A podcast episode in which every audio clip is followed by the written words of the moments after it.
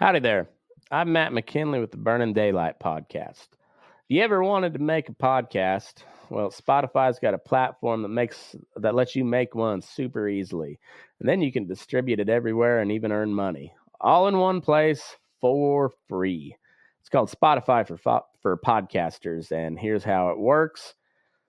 Spotify for podcasters lets you record and edit podcasts right from the phone or computer. Uh, so no matter what uh, your setup is like, you can uh, start creating today.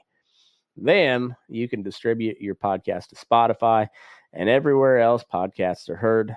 Video podcasts are also available on Spotify. And uh, if you like my show, Fence Post Politics, with my buddy Aaron, that's the place to watch it because it's all video all the time and we uh like we share videos we comment on videos we share news articles and uh, and funny memes so um it's pretty cool um and also if you want to take your conversations to uh with your fans to the next level uh your question and answer answer and polls are the best way to get them talking. You can attach that to your your podcast there and, and you get your you get you know valuable interactions with your fan your fans and uh with Spotify for podcasters, you can earn money in a variety of ways, including ads and podcast subscriptions. And best of all, it's totally free with no catch, and that's uh, that that is true.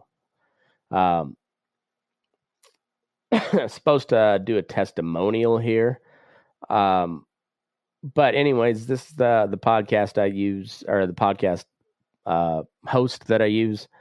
I like Spotify. They're uh, they're very good on just letting you do your thing uh, with uh, with no catch to it. Uh, there's a good reason why Joe Rogan hosts podcasts on Spotify, and, and this is uh, this is a great way to get started if you if you've ever thought about starting a podcast. This is where I would send anybody to go.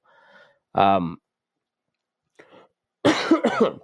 best thing you can do is just download the Spotify for Podcasters app, or you can go to spotify.com slash podcasters to get started. And yeah, if you've ever thought about just doing a podcast, or if you're tired of paying a monthly service that uh, doesn't seem to do much for you, Spotify Podcasters is your spot. So uh, go to spotify.com slash podcasters or download the app today.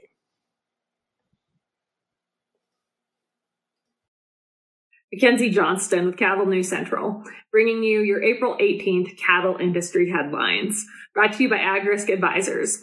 They provide risk management programs to livestock producers all across the West. Whether you are concerned about price or weather risk, AgRisk Advisors, they are here to help. With current day market fluctuations, you and I both know there is nothing more important than locking in a price floor on your cattle. So if you'd like to learn more about an LRP, go ahead and reach out to an advisor. We are also sponsored by American Beef Producer Magazine. They offer in-depth articles on a wide variety of topics within the industry. They feature award-winning photography and so much more within their publication. If you'd like to check out their most recent edition, their April issue, all you got to do is click on the American Beef Producer link above in the caption. That is going to take you over to their Facebook page where you can do just that. American Beef Producer Magazine, guiding beef producers for over 25 years. According to data released by the USDA, the beef retail price was $7.69 per pound in March. That was up about 1% compared to the month before and up 18.6% year over year. The March all fresh beef price was $7.36 per pound, and that was also up about 1% compared to uh, February, but it was up more than 15% compared to a year ago. So some pretty significant increases. In March, ground beef and boneless stew beef broth both set record prices. Ground beef increased 17.7% compared to last year at this time, and that got up to $4.76 per pound. Boneless stew beef increased 24.3% compared to 2021, and that was up to $7.16 per pound. Other beef cuts that saw significant increases in price were the boneless were boneless chuck that was up uh, 14.8% and that landed at $6.99 per pound. Round roast increased 11.9% and that is up to $6.30 per pound. And finally sirloin steak that is up 16.7% compared to last March and that is all the way up to $10.66 per pound. This update is also sponsored by Circle 5 Cow School. If you're wanting to learn how to preg check your own cows or start AIing, Circle 5 Cow School is definitely the way to go. Almost every week they are hosting classes somewhere between Texas and Tennessee. If you would like to check out their schedule, head on over to circle5cowschool.com. That is the number five in there, or you can go ahead and just give them a follow on Facebook.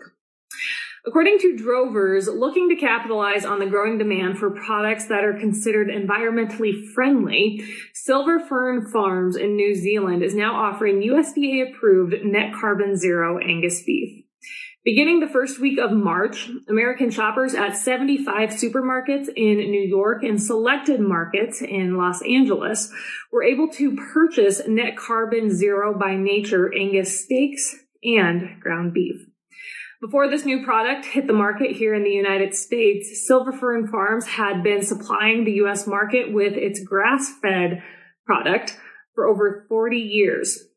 Simon Limmer, he is the CEO of Silver Fern Farms, said New Zealand cattle producers have a deep connection to nature and they care about the environment. This new product shows that New Zealand producers can produce great tasting red meat in a way that is better for the planet. Silver Fern Farms' net carbon zero beef has the same bold, nutrient dense, and unmatched texture of its 100% grass fed beef products. The New Zealand company plans to play a global leadership role in driving sustainability in the red meat sector and is working to reduce greenhouse gas emissions across the company's value chain. This update is also sponsored by 4T Ag Insurance, your go-to contractor for ag insurance. The folks at 4T Ag are dedicated to providing you with insight, information, and alternative alternative risk solutions that are custom fit to your business and personal needs. They offer both crop and drought insurance, and they also offer LRPs for both fed and feeder cattle. If you'd like more information, head on over to their website, www.4tag.net. That is the number four, T-A-G.net. The Western Journal has reported that during an interview with MIT Technology Review, Bill Gates stated that he believes the world's richest nations should only eat synthetic beef. And the poorer nations, they can continue to eat traditional real meat.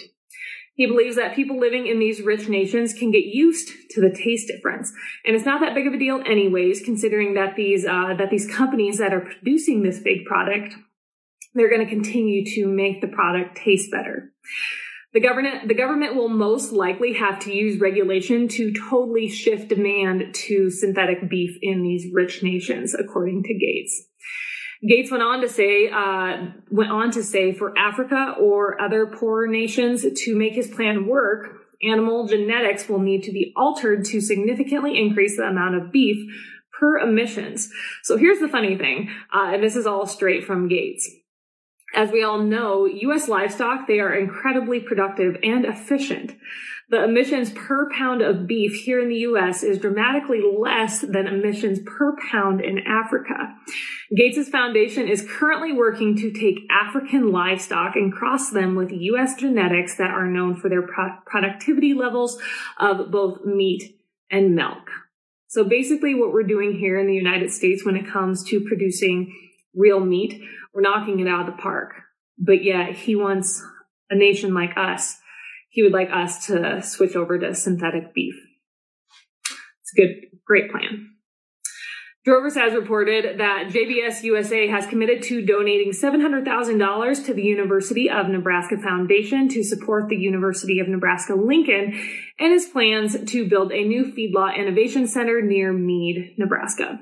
The Feedlot Innovation Center will be built at the same location as the university's feedlot, and that is about 30 miles north of Lincoln, Nebraska. It will include a complex with cattle comfort and research buildings, a feed technology facility, innovative open lots, and an animal handling facility. This new center will provide new capacity to develop and evaluate emerging technology used in managing animals in feedlot settings.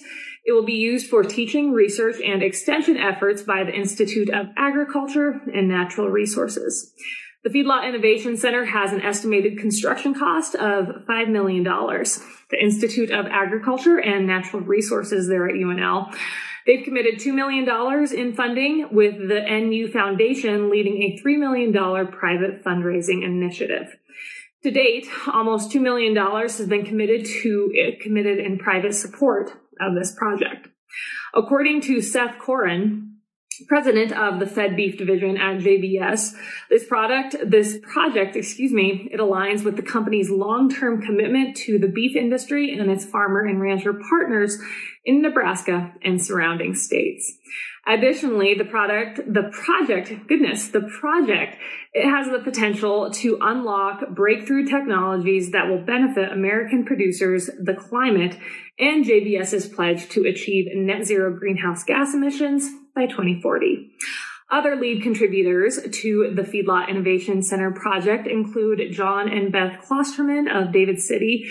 They graciously donated half a million dollars and Farm Credit Services of America, they, donated, they donated $300,000.